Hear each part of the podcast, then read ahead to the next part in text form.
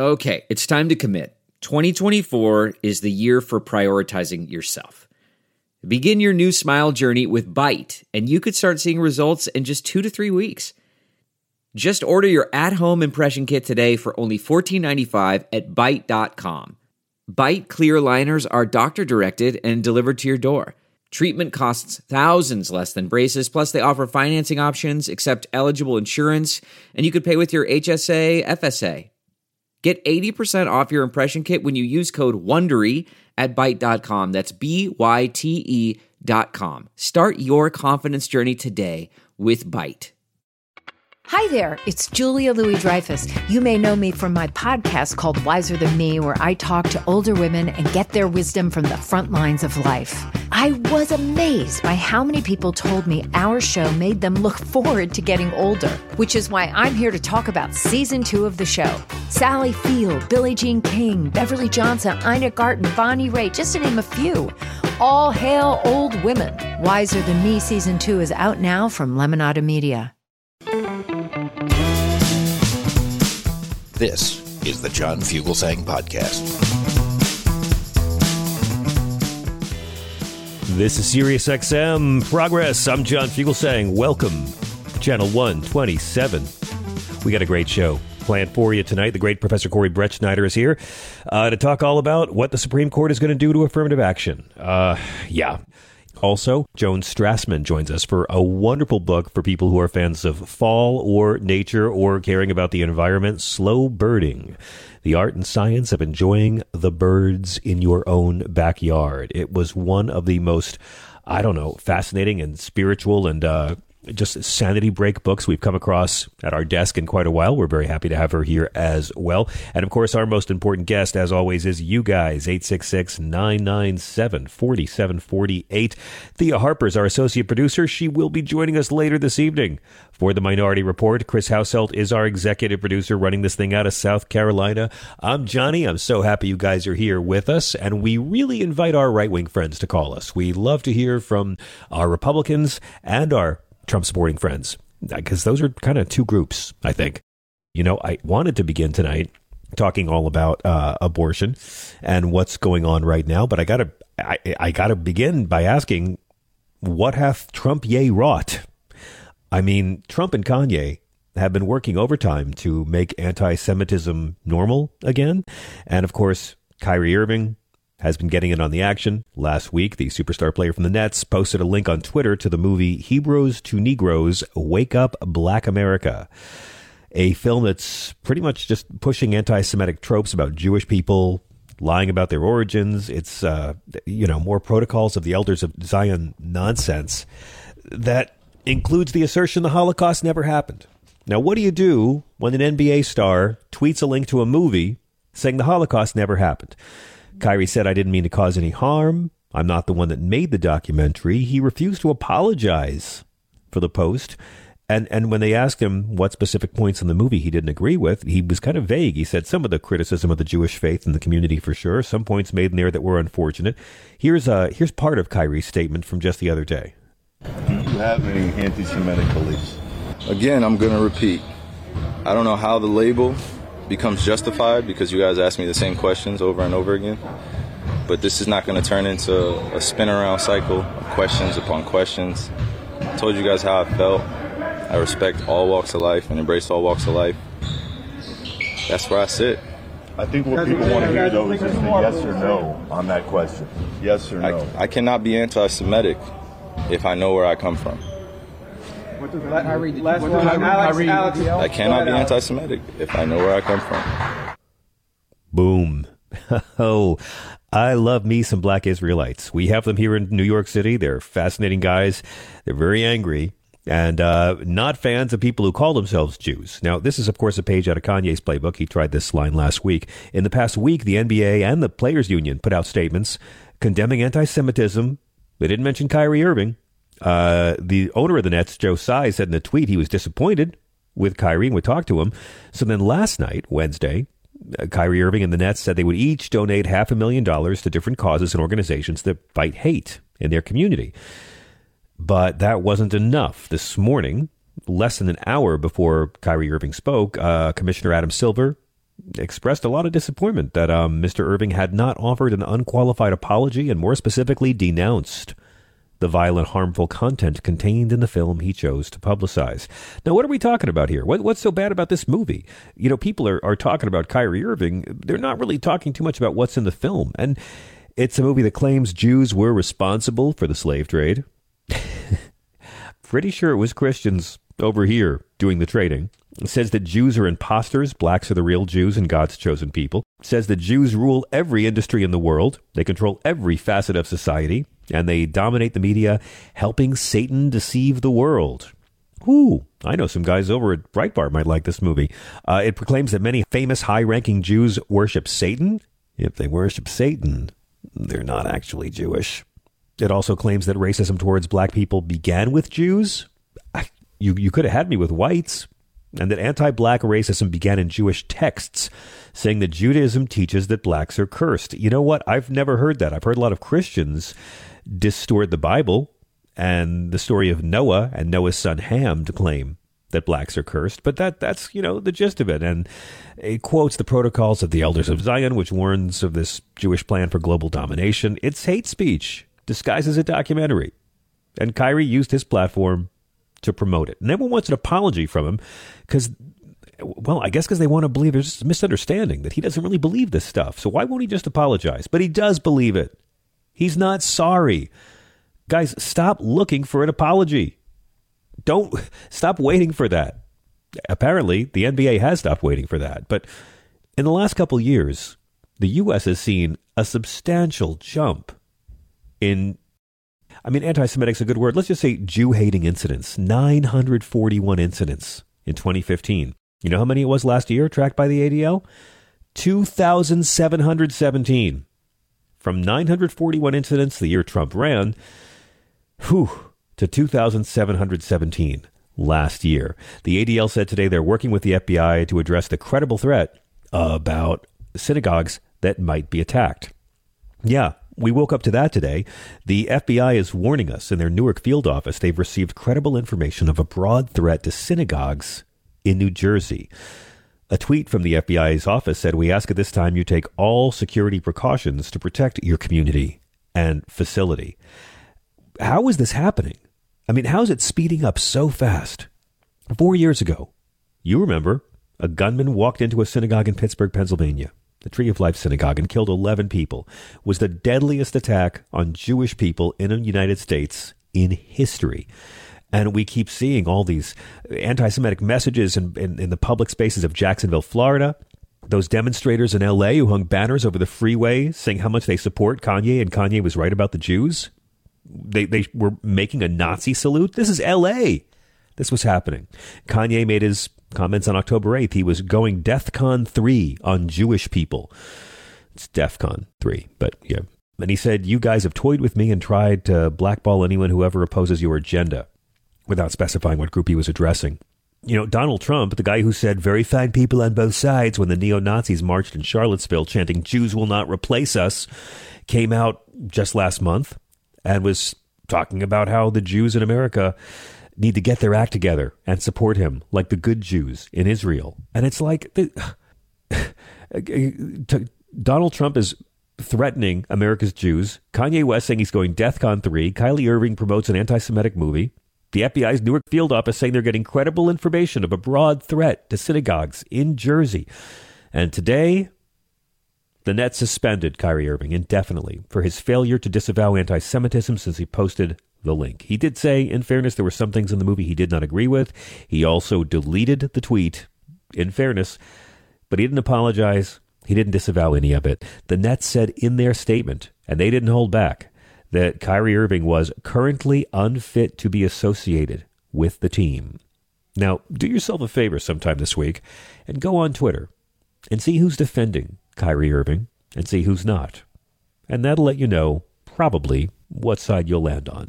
Dave Zirin, our good friend from The Nation, he said, uh, he, he quoted the Nets statement on Kyrie Irving. We are of the view that he is currently unfit to be associated with the Brooklyn Nets. We have decided that Kyrie will serve a suspension without pay until he satisfies a series of objective remedial measures.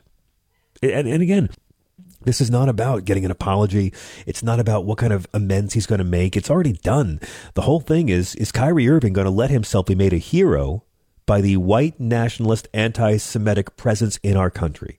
There are people right now that are actively organizing against the Jewish community. There are people right now who want violence against the Jewish community. That's what's at stake here. That's what we're worried about. And by the way, you can still see this movie buy or rent on Amazon. You know how many movies are banned from being on Amazon? and you can now buy this one anytime. I don't know why Jeff Bezos gets off the hook. but there we are. We want to know what you think. Again, I, I wanted to begin the show tonight talking about, well, about abortions because we're five days left till Election Day. Over 30,555,755 votes have already been cast as of 12 noon today, according to the U.S. Elections Project. More than 80% of abortion clinics in 15 states that have strict bans have stopped offering the procedure since the Supreme Court gutted Roe v. Wade. Only 13 out of 79 clinics in those states were still providing care for women on October 2nd. October 2nd was 100 days after Dobbs.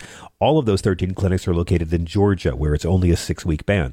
Texas, they had the most closures.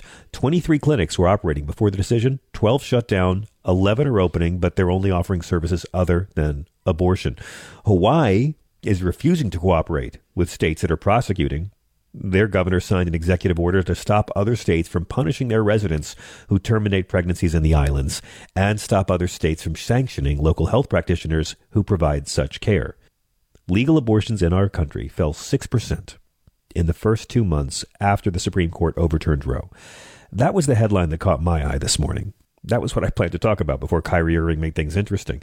This data comes from WeCount, which is led by the Society of Family Planning. And it's sort of the first attempt to count nationwide abortions since the court killed Roe v. Wade. So, in the states that banned abortion or the states that severely restricted the procedure, there were over 8,000 fewer abortions in August than in April. That's a 95% decrease in those states.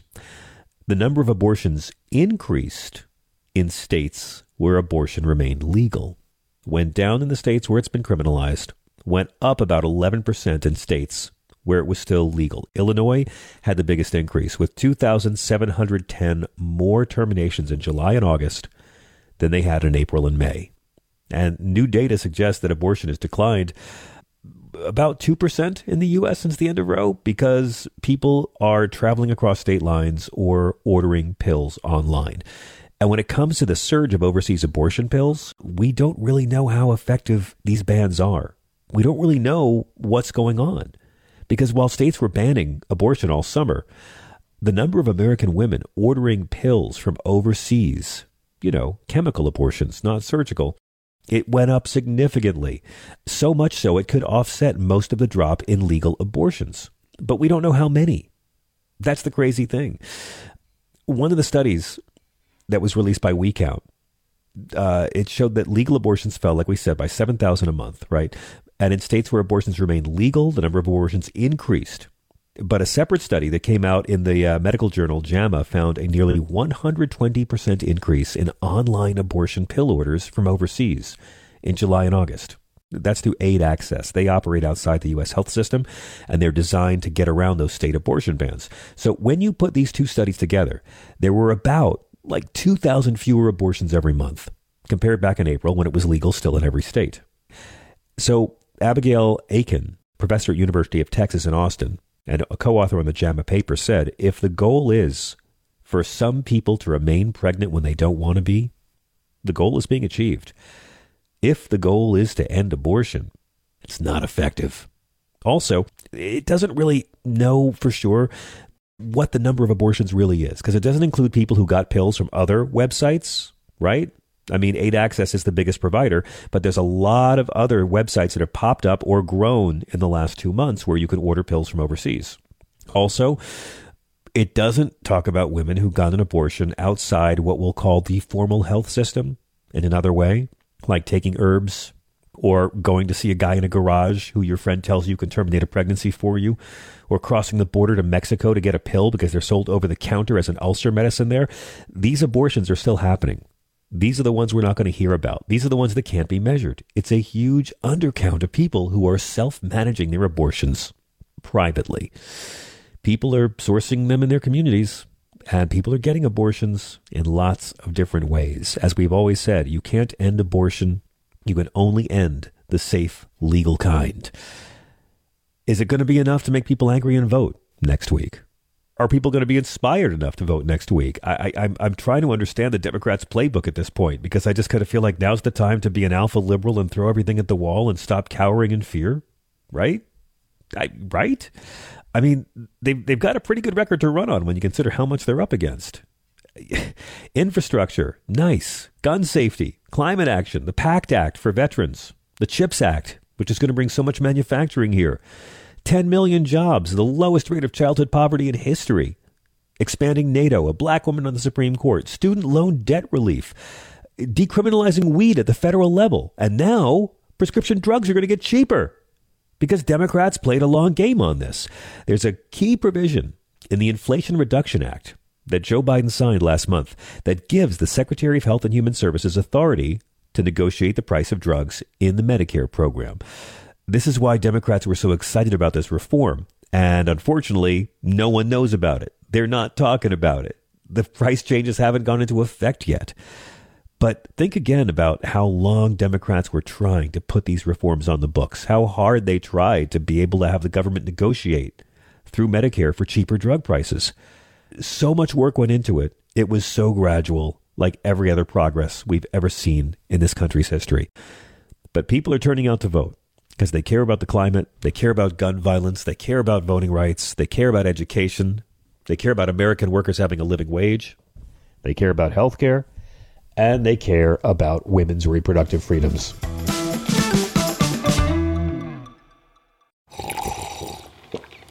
That's not just the sound of that first sip of Morning Joe. It's the sound of someone shopping for a car on Carvana from the comfort of home. That's a good blend. It's time to take it easy, like answering some easy questions to get pre qualified for a car in minutes. Talk about starting the morning right. Just like customizing your terms so your car fits your budget. Mm-mm-mm. Visit Carvana.com or download the app to experience car shopping the way it should be convenient, comfortable. Ah. Delve into the shadows of the mind with Sleeping Dogs, a gripping murder mystery starring Academy Award winner Russell Crowe. Now available on digital. Crowe portrays an ex homicide detective unraveling a brutal murder he can't recall. Uncovering secrets from his past, he learns a chilling truth. It's best to let sleeping dogs lie. Visit sleepingdogsmovie.com slash Wondery to watch Sleeping Dogs, now on digital. That's sleepingdogsmovie.com slash Wondery.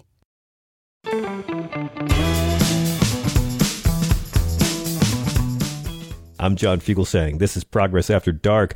Corey Brettschneider is one of our favorite guests. He's a terrific professor and author, PhD in politics from Princeton, law degree from Stanford fights crime in the lives of students in the poli sci department at Brown. You've read his stuff in Time Magazine, the New York Times. You should have his book, The Oath and the Office, A Guide to the Constitution for Future Presidents. Also, his new Penguin Liberty series books on free speech, impeachments, and Ruth Bader Ginsburg's notable cases. And we were so honored to pass the mic to Corey when I was in London last week and have him take over the show and show you folks how uh, a real grown up does it. Professor Brettschneider, welcome back. Thanks, John. Welcome back to you. I hope it was a great trip uh, across the pond, and uh, it was great, great to get to do those interviews. London was amazing, but you, you sir, you're you're going to put me out of a job. You booked some really wonderful guests last week. You had Russ Feingold on our show, for God's sakes. That was great. Yeah, he was terrific and talking about campaign finance, but also talking about the threat to democracy, really, from this proposed constitutional convention that that could formally do what they tried to do on January 6th. So that was really interesting to hear from somebody who's done a lot to try to save democracy about the, the real threats we, we face now. Yeah. Well, I mean, they're going to do it, and they'll be doing it on the state legislatures. And, you know, uh, it's a very good chance that Arizona will be run by people who think they should be allowed to throw out the votes of any counties they don't agree with. This is going to be the next playing field. And Corey, I know that these are big, bold, boastful promises from these right wingers. What we have to remember is, you know, say Kari Lake does get the office, there's going to be a mountain of democracy activists with lawyers that are there to fight when these legislatures try to throw out people's votes, right? I, I hope so. I mean, I think that'll happen. My worry is, you know, we have these scatterings of uh, Trump judges in there who are themselves election deniers. We have one, at least, on the Supreme Court, and uh, you know, the democracy is so vulnerable when when you realize that the, the so-called bulwarks of the court themselves can be corrupted. So this is a dangerous moment, and uh, you know the sort of efforts to change the law so that legally you can usurp democracy. That that's another level of scary. So well, these are not you know idle threats. Yeah. It's it's a frightening time. No, I mean Florida's already passed the law, you know, and, and even Georgia, the state that kept saying we had no election fraud, and then of course, well, we've got to pass all these laws to stop all that election fraud. I mean, that's just as the denial of racism is the new racism, um, you know, mm. the hmm. denial of, uh, of, of a real democracy is the way they're going after democracy. And of course, now on top of all this, because the good news keeps on coming, we have to talk about what the Supreme Court's going to be doing as they consider two cases about affirmative action in college admissions, both at Harvard and UNC. Now, obviously, the law is very well established, Professor, in this area, I think. So there's really no reason to take a case like this unless they're taking it because they want to change the rules.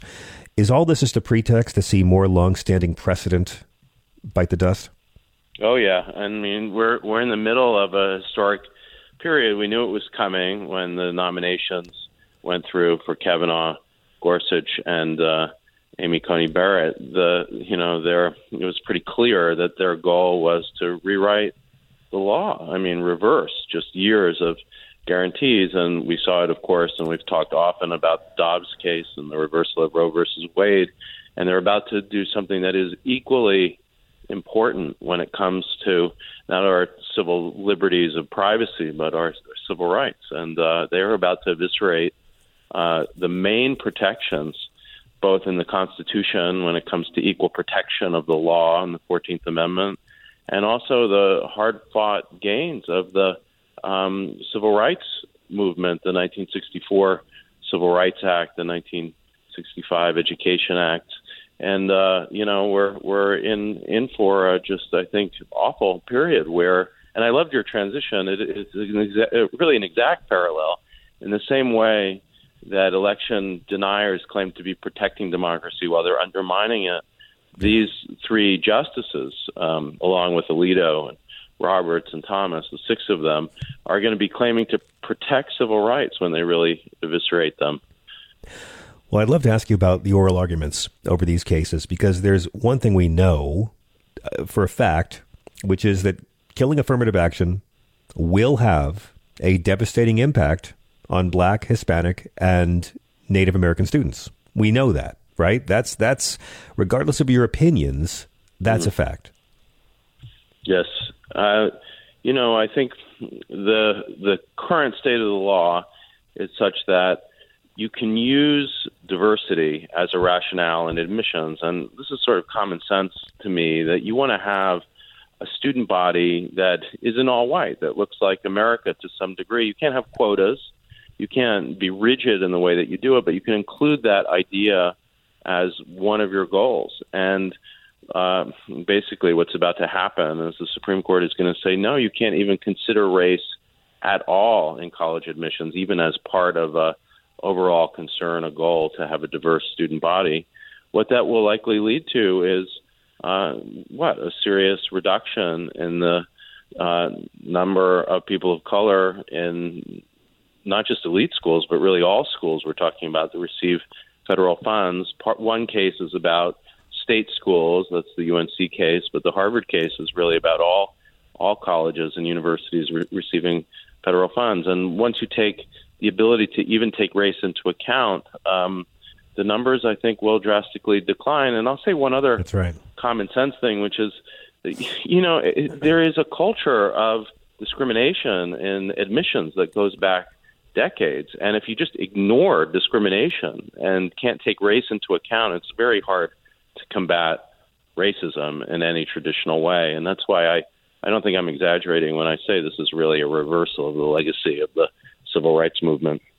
Well, I mean, that's what Clarence Thomas was put on the court to do, wasn't it? The president who opposed a president who opposed the 1964 Civil Rights Act, George H.W. Bush, made sure Thurgood Marshall was replaced with a man who would try to undo that work. Now, before people get worried, there are four groups that will not be endangered by any of this in Harvard.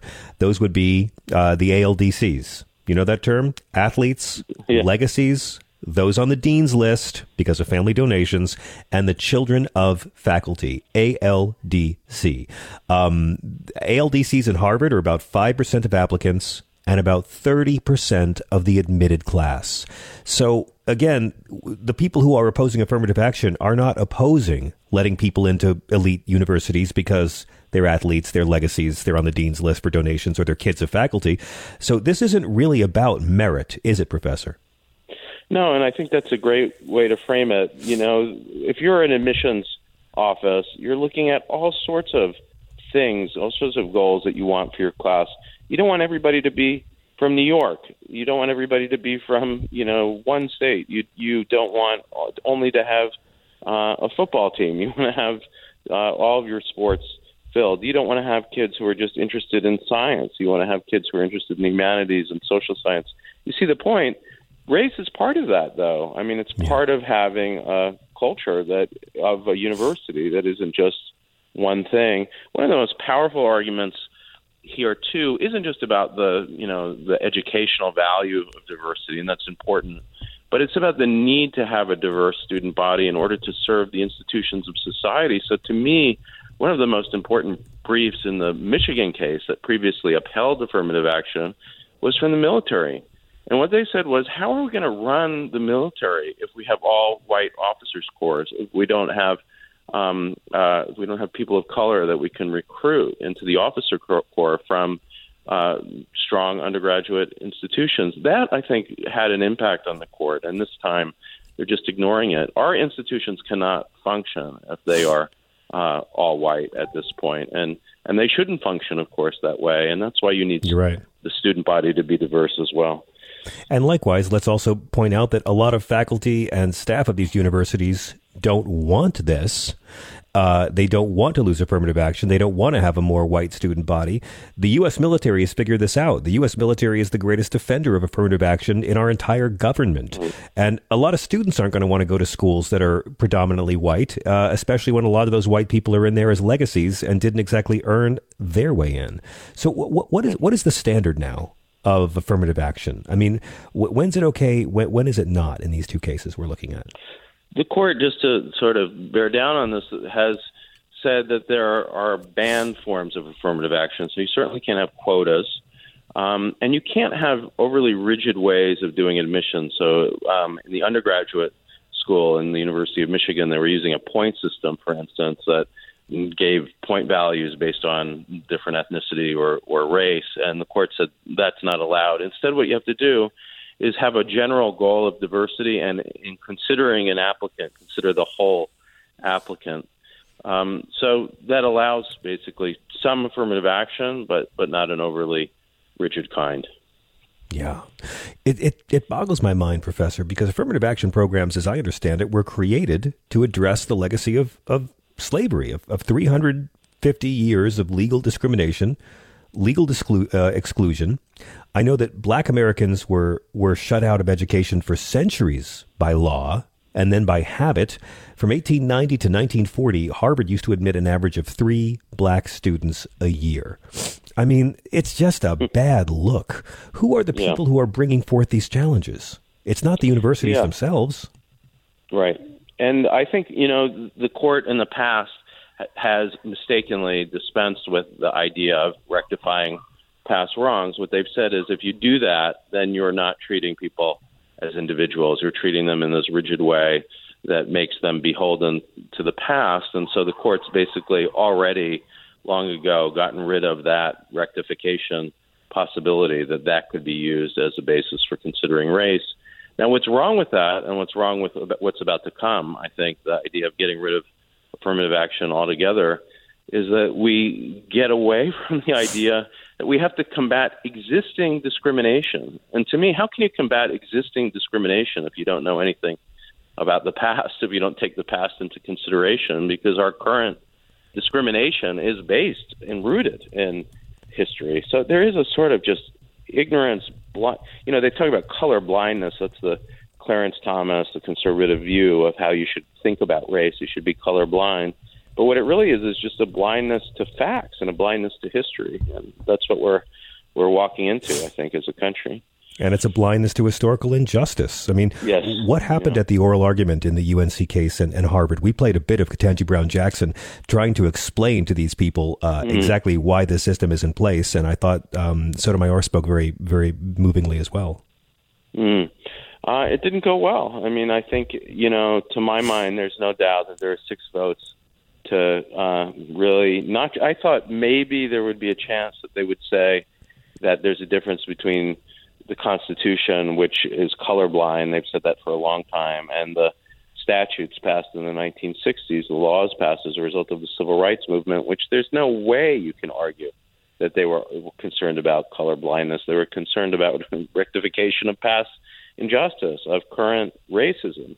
And um, but that's not what's happening. The the court is is really poised, six votes, strong votes, to just say you can't consider race at all. And this sort of, to my mind, ignorant uh, idea of color blindness is really going to be instilled deeply into into our constitutional law and into our way of thinking about the history of civil rights. Really, doing no less than than eviscerating the movement that created these laws. Professor, one of the things that frustrates me with the media's coverage of all this is the lack of historical context. There is hmm. a distinct line from this case that stretches right back to the history of Brown versus Board of Education. And um, you've been someone talking about how Brown is still relevant today. Uh, can you unpack it for us a bit? Because I know that that's something you're very uh, passionate about, and how we're still essentially fighting the same uh, arguments we had back then. Yeah, I mean, to my mind, Brown was about. Um, it's often called segregation in public schools, but it's really about an apartheid system where the idea of separation was linked fundamentally to subordination and inequality. Now, that's the ruling: is you can't have you can't have subordination in in public schools. That's what it was about. That's what the NAACP was fighting for, really fighting against a American apartheid system. Now, the twist, and this goes back to your original point about the way that election deniers are pretending to be election protectors. What is the case that the conservatives on the court, the six, are going to turn to as they eviscerate civil rights? It's Brown versus Board of Education. They're going to commandeer it. They are already doing this for their own purpose, and they're going to say what that case was about and what the history of the Equal Protection Clause after the Civil War was about was colorblindness, not even considering race. Let's just sort of imagine that there is no such thing. Now, they have lots of dubious history. They ignore, for instance, um, uh, uh, the fact that after the Equal Protection Clause was passed, that there were immediate efforts to try to create educational opportunities for former slaves, and of course they took race into account. That's how they they found the students that they wanted to educate to rectify the recent past of enslavement of, of people. Um, the civil rights movement wasn't about color blindness, it was about ending subordination, about creating jobs. And so, so that's, right. that's the tragedy here that they've basically eviscerated the history and, and pretended, uh, let's just call it out, lied and said Thank that you. Brown was always about color blindness. Absolutely. I mean, these programs are, at, at, the end of the day, an effort to make up for schools' discriminatory admission standards for many, many years. And, and these are standards that ensure that so many white students begin the game on second base and believe they hit a triple. I mean, right. you know, if, if, if this happens, Professor, if the Supreme Court eradicates any kind of race aware admissions, um, what's going to what's it going to look like? I, I, don't think we should assume that right away diversity will collapse in the schools. I think a lot of the schools don't want to get rid of programs like these. Yeah, they'll fight back, and there'll be a series of lawsuits brought by students demanding that there are injunctions brought against the schools, and that they, you know, there'll be just a lot of litigation trying to force them into not doing it. And my you know, I wish I could be optimistic. Uh, you know, what I would say is keep on fighting to these schools, but I think that universities are very worried about losing their federal funds. I saw that during the travel ban when I was really yeah. speaking out about the you know idea that you know I thought for instance it was very possible that Trump was and if he wins again will try to create a Muslim registry. And that's not something that any decent institution can can participate in. But you know I know firsthand unfortunately that schools would have considered it that they were very worried about the loss of their federal funds. And that's going to happen here too. They're not going to risk the loss of federal funds, and they'll comply with what is, to my mind, you know, yes, a a, a ruling that is going to usher back in racism into into the system, or at least refuse to deal with the systemic racism that exists throughout society. And so, I, I wish I could be more optimistic. There are strategies to try to do admissions in a way that isn't based on race explicitly, but that tries to diversify the student body. But you heard the court today, the justice is sort of calling that out and said, well, that wouldn't be allowed either because you can't just, you know, do uh, non-colorblind admissions and, and call it something else. Well, we'll find exactly. It. And so we're in trouble. I mean, I, I just don't have any optimism at this moment. And you know, as somebody who for a long time taught constitutional law and celebrated the Brown decision, it's really a tragic Tragic but all day. you got to say when all you got to say is that, it's still going to be a system that rewards white kids for being born into rich families. And that's what yeah. matters. Professor Brettschneider, it's always an honor having you with us. Thank you again so much for picking up the mic and uh, hosting for us last Friday. I look forward to speaking with you after Election Day. Yeah. Okay, John. Thanks. Thank you, Corey. We'll be right back with your calls at 866 997 GRIT.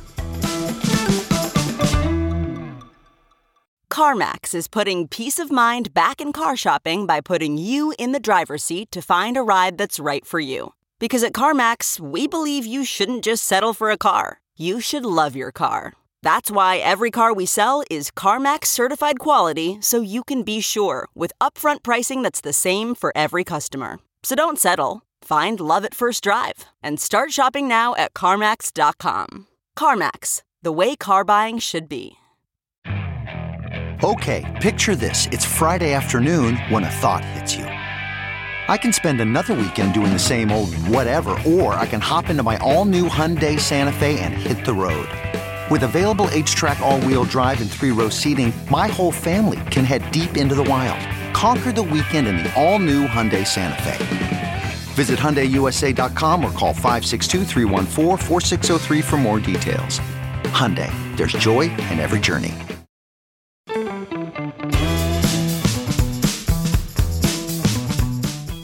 I'm John Fugelsang this is SiriusXM Progress. I want to try to get one more call in before the break. Marie in Atlanta, thank you so much for waiting on hold.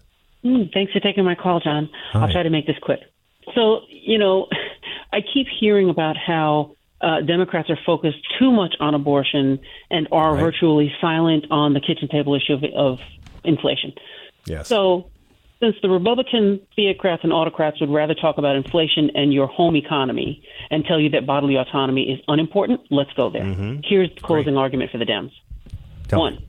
how is your home economy affected by bills for a high risk pregnancy and a birth you couldn't choose to terminate? Boom. How is your home economy affected by the cost of a disabled parent who had to give birth under dangerous circumstances? How is your home economy affected by a single parent raising a child whose partner died in childbirth because the doctor was facing criminal prosecution for performing an abortion to save the partner's life? How is your home economy affected if you are the grandfather or grandmother raising a baby conceived of rape because you could not get your daughter an abortion? And now add to all of that that the Republicans want to reduce federal programs to annual budget items that sunset. So the Medicaid for that disabled wife and or child, the Social Security that supports that grandfather or grandmother, the SNAP benefits for the parent mm-hmm. that now has more children than their paycheck can support. Exactly and if right. any of these people are veterans, all federal benefit programs means all, including veterans benefits. Correct. So the Republicans love to tell us how government must not control private business decisions. Those business decisions include the decision to raise prices, causing inflation to hit your home economy. But big government the kind Republicans are telling you that they're going to make a reality, that can make the financial pain of that inflation much worse by controlling your personal decisions regarding pregnancy.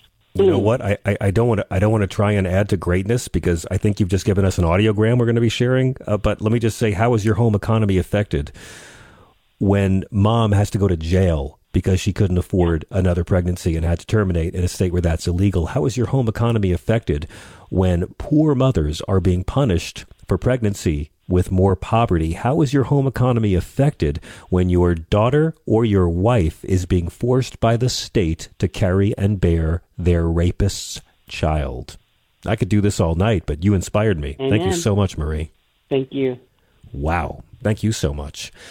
Boom. Let, let's let's audiogram that. She's amazing. We have to take a very quick break. When we come back, more of your calls and oh, a, a segment for anyone who loves fall who loves nature, who cares about the environment.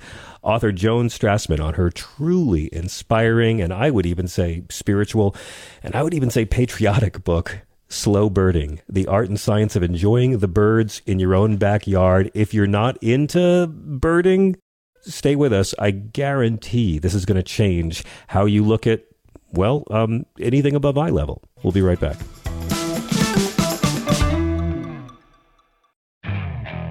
Okay, picture this. It's Friday afternoon when a thought hits you. I can spend another weekend doing the same old whatever, or I can hop into my all new Hyundai Santa Fe and hit the road. With available HTRAC, all wheel drive, and three row seating, my whole family can head deep into the wild. Conquer the weekend in the all new Hyundai Santa Fe. Visit HyundaiUSA.com or call 562 for more details. Hyundai, there's joy in every journey. This episode is brought to you by Philo. Do you love TV? Do you love saving money? Then Philo is your solution. Philo has shows, movies, and live TV for just $25 a month. You can even try it for free with their seven day free trial. No contracts, no commitments, no hassles, just a better way to watch TV. Never miss a minute of shows like the hit docuseries Where is Wendy Williams or classics such as Friends. If you can't get enough TV, then there's no better way to watch. Philo has more than 70 channels like BET, MTV, and AMC. And the best part, you can try it yourself with their seven-day free trial. Sign up today at philo.tv slash poppods. That's p-h-i-l-o dot tv slash p-o-p-p-o-d-s to get 50% off your first month.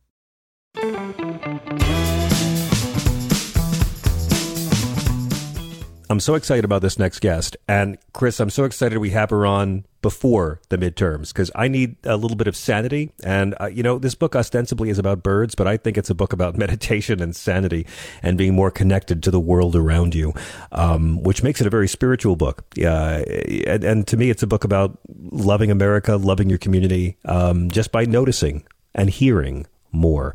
Now, I'm lucky. I live uh, next to Central Park, and every year when birds are migrating back north for the warm weather. In the early spring, birds that are flying up the East Coast see this little green two mile patch in the middle of all the concrete and they all land. And I never set out to be a guy who was into birds, but suddenly when I moved to this neighborhood, I began noticing around April, I would see the most elaborately beautiful and colorful birds that I had never seen or heard before anywhere else. It's incredible. For a couple of months, you get this great, great visual show of all the different species that live near you. Now, I now live in the north part of Central Park. I'm near Harlem. And the only tourists I see up here are birders, are people who go up to the great woods to see the rare bird life. And there's a lot of it here. So I've sort of learned to appreciate a lot of this by proxy. Our next guest, author Joan Strassman, has been a slow birder all her life. We'll get to what that means in a moment. She's an award winning teacher of animal behavior, first at Rice University in Houston, then at Washington University in St. Louis, where she is a Charles Rebstock professor of biology. Her new book is called Slow Birding, where she tells uh, pretty amazing stories about the most common birds that you can find in the U.S they're birds that you might often see, but never really were able to learn anything about or to consider deeply before. Slow birding is the perfect guide to actually appreciating the beauty of the birds that just happen to be all around us. That, uh, like democracy, we could all too easily take for granted. It's a great pleasure to welcome Joan Strassman to the show. Hello.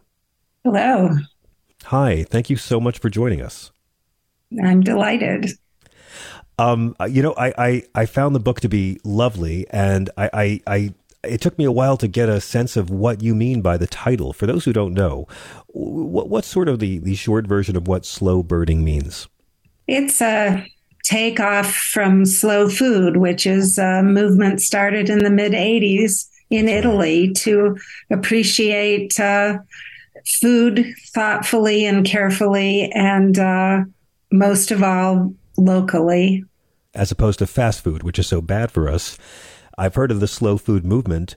So this is born from that. It's sort of just, uh, instead of just glancing and saying, oh, a pigeon, actually taking the time to appreciate things. Yeah, watch watch them, see what they do. Uh, you can learn about uh, what the slowest birders of all, the ornithologists, have discovered about uh, some of the books, some of the birds in in my book. Um, but yeah, it's it's it's something that can enrich our lives even in uh, times of trial that's what I found kind of moving about it. I, I didn't really know much about, you know, drive by birding or speed birding. But in the last couple of months, um, since I moved up to a very wooded area in New York City, I've learned so much about all these different Twitter accounts people can get on. And, oh, look, this bird's appearing in such and such a park and, and rush over there. And I, I find that very charming. I appreciate that that's part of the, the birding community. But that's not what this is about. I mean, your book's really about watching and hearing. Yes, it's it's uh of course there's nothing wrong with running around and looking at the birds, what I call motor birding, but to me there's something much deeper in really getting to know the birds right there and celebrating the very commonest birds. You have a quote in the book where you you say um, birds are among the most noticed of animals, but that notice seldom goes beyond identifying and listing. I encouraged my students to watch birds carefully as a way of enriching their understanding of animal behavior. And it seems amazing that from for most of your students, just really learning to identify three common regional birds opened their eyes and made them appreciate the species in a whole different way. Yeah, yeah, it, it really did. It uh, it was really uh, kind of a wonderful thing to to watch uh, and listen to what they had learned about about birds they had seen on campus their whole time and hadn't really ever paid attention to. Well, I mean, that's in this book. There's 16 species you introduce, and it goes really deep. Uh, you know, you give us like for each chapter tips on how to get to know that bird better, like exercises you can do to to have a better understanding of them. Before we go deep into the birds, I, I have to ask the most obvious question: How was it that you came to be so fascinated with this? What was your journey that led you to become an expert as well as a guide and teacher? Well, I've always liked birds, and one of the things I like about them is that they're so visible. My own research is was on wasps and is currently on microbes. And obviously, I, I love it or I wouldn't be doing it. But for introducing new people, where you want, above all, in this day and time, you want students to understand where knowledge comes from and that knowledge is not arbitrary, facts are not all equal you want the students to see the actual depth to how knowledge is gained. And I like to teach by doing. They can't really watch a petri plate or very often a wasp nest. they can watch birds. So I have used birds for teaching for for many years because they're accessible and they let students turn their brains on and try to figure out what they're seeing. Well, good because I want you to help me understand blue jays. Um, I find them fascinating. I know that they are the sixth most Googled bird in the world, but um, boy, they they you know I, I try to understand the behavior. I don't think they're angry all the time. Uh, they scare my cats away. Um, what is it that people need to know to help better appreciate? Let's start with that one when when they're watching or hearing blue jays in their yard.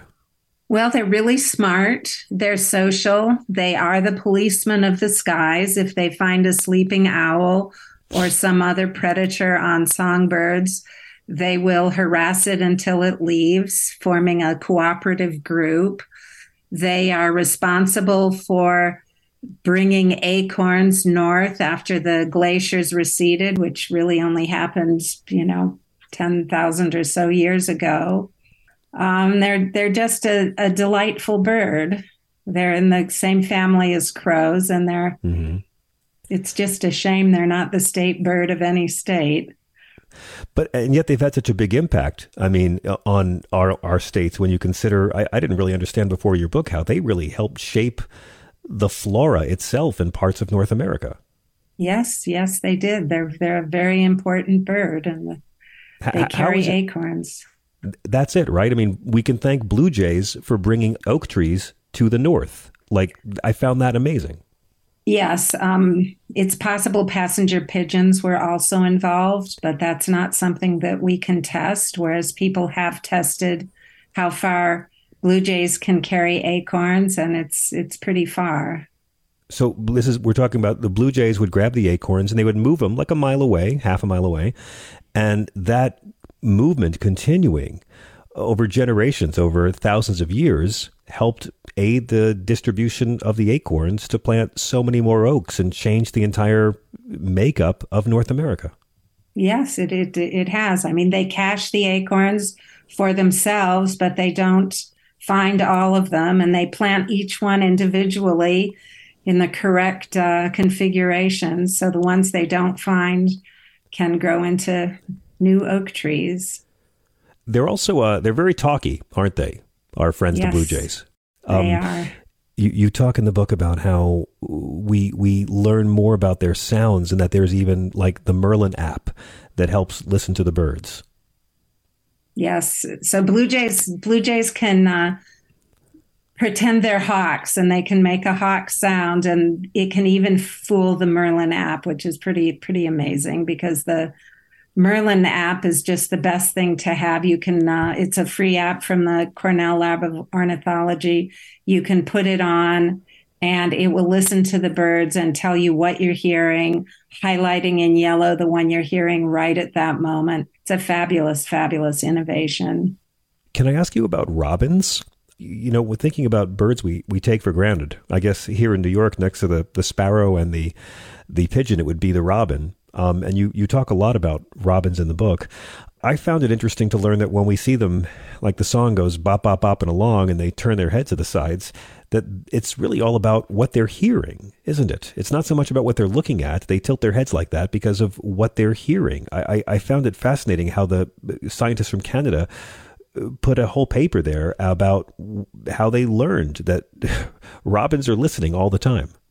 Yeah, they're listening for worms. Yeah, that is Bob Montgomerie and Patrick Weatherhead figured out that they weren't seeing, they weren't feeling, they weren't smelling, they were they were listening as the first way of finding worms.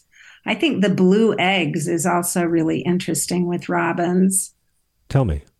That Please. the fathers will care for bluer egg, babies hatching from bluer eggs more than from paler eggs. And they did a very complicated experiment, substituting in eggs of different colors and then replacing them when they hatched. The blue eggs are um, products of higher quality mothers. And so the fathers invest more, not in their oh. weakest offspring, but in their strongest. Who? I'm glad humans would never do that. Um, I found it amazing that robins can actually hear worms in the ground, and that when we're watching robins on the ground bopping along, they're actually listening for worms underneath. And and I, I didn't know that they mainly go for the worms when they're feeding a nest, right? If a, a single yes, robin enjoying yes. his, his, his bachelorhood would not be looking for worms. They're big fruit eaters. Their their um, yes. main food is fruit. I had no idea. They, I think, what next to the cedar waxwings, robins eat more fruit than any bird in the world. I had no idea of this. I would say in North America. I'm not. I can't say in the world. okay, I, I gotcha. Um, we are talking about slow birding with Joan Strassman. Our number is 866 997 4748. I have to be honest with you. I'm a cynical New Yorker, and the more I read the book, the more I, I found myself inspired to like just pay more attention to the birds I see all the time and take for granted. And, you know, you point out in the book that some people who get into birding like to run all over the place hoping to see rare birds, but it's much more fascinating to learn about the ones that are common to your neighborhood. And, and you recommend having like a home bird list. Why should we create home bird lists? Well, I'd like to have a home bird list because that's how I can feel the movement of the seasons and I can see the the juncos and the white-throated sparrows when they come back in the fall. Uh, I keep my lists on eBird, which is another free app which lets you list birds, and it's a citizen science project. It uh, also helps researchers.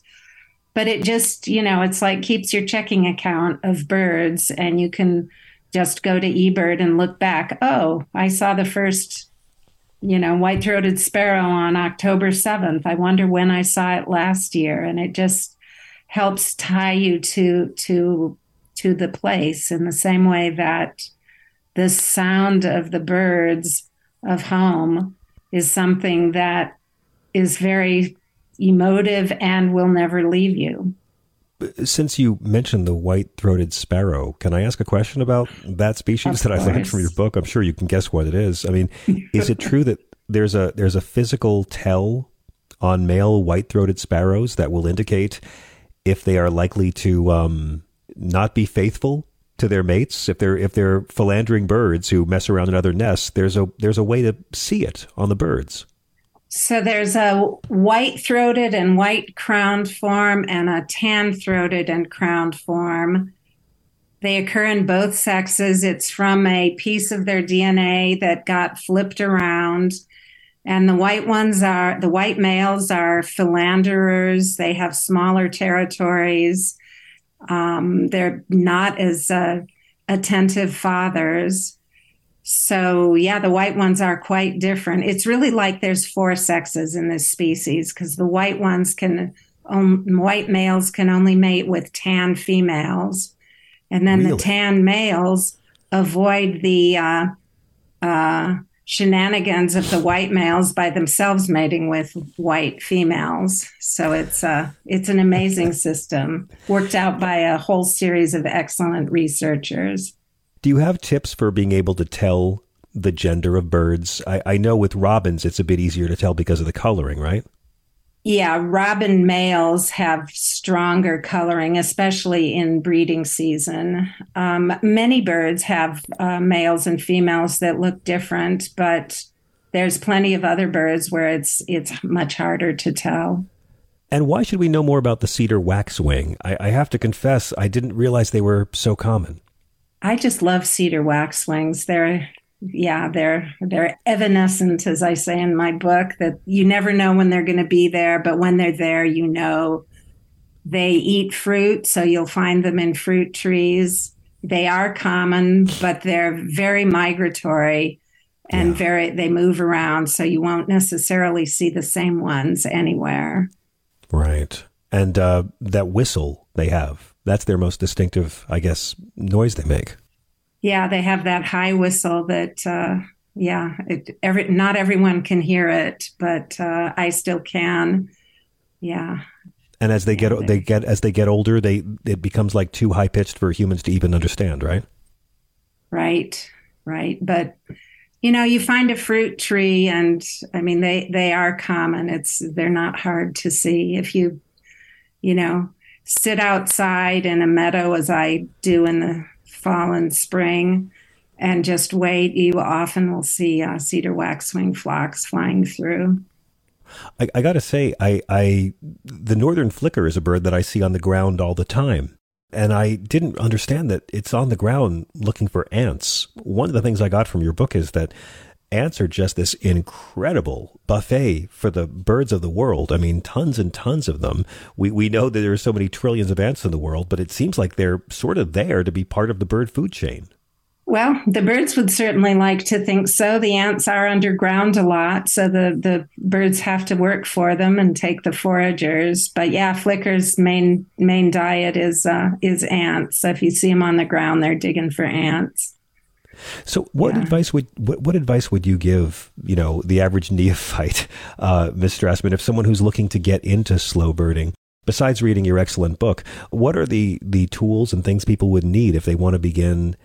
it's not even a hobby. It seems it's more like a life practice. It's a path you walk to be closer yeah. to nature, isn't it? That's what impresses me yeah. the most about your book. I feel like you're you you wrote a book about meditation and communion with nature disguised as a bird watching book.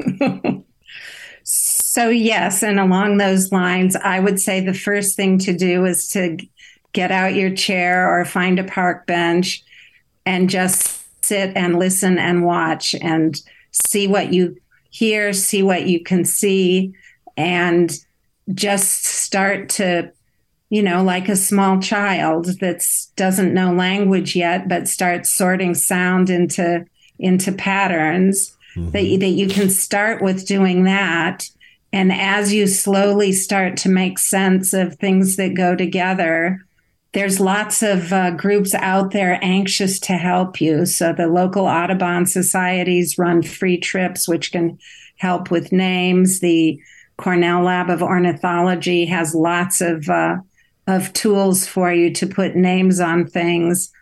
Nice. But before you do that, if you just start realizing that the birds are out there, they're there because they want to be. They can fly off. That's what I love about them, that they can fly to far places and we just get a little snippet of their lives. So yeah, I, I guess a, a, chair, maybe a notepad to sketch in would be would be how I would start. You have to fall in love first before you can start, you know, getting the names and all that. And, and I guess it helps to have a bird feeder and even water, right? That you you have to have bird water. feeders are great. Water is great. Planting native vegetation and not cutting it back in the fall. Yeah, these right. are all great things flowers that have lots of seeds as well, like black-eyed Susan, stuff like that in your yard? Yeah, that's that's certainly what I plant. Yeah, black-eyed Susans, Rudbeckia. Yeah. Well, I, I got to mm-hmm. say, I, I really, really was so excited to get a copy of your book. It is something that I think is deeply spiritual. And at a time like this, when our country is so divided, to find something like this that, you know, reminds us of the beauty of these lands and reminds us of the gift that we have. I uh, I just thank you very much for giving this very meditative gift. And as someone who lives next to a forest in a city, it's going to change the way I look at every. I didn't know cardinals hang out in cities to avoid predators. I had no idea. Pe- people stay away from cities to avoid predators. So. The book, yeah. once again, is called Slow Birding The Art and Science of Enjoying the Birds in Your Own Backyard. Joan Strassman, what a great pleasure to have you on the show. Thank you. Oh, thank you so much. Have a good we, evening. Thank you so much. I loved your book. This is Progress.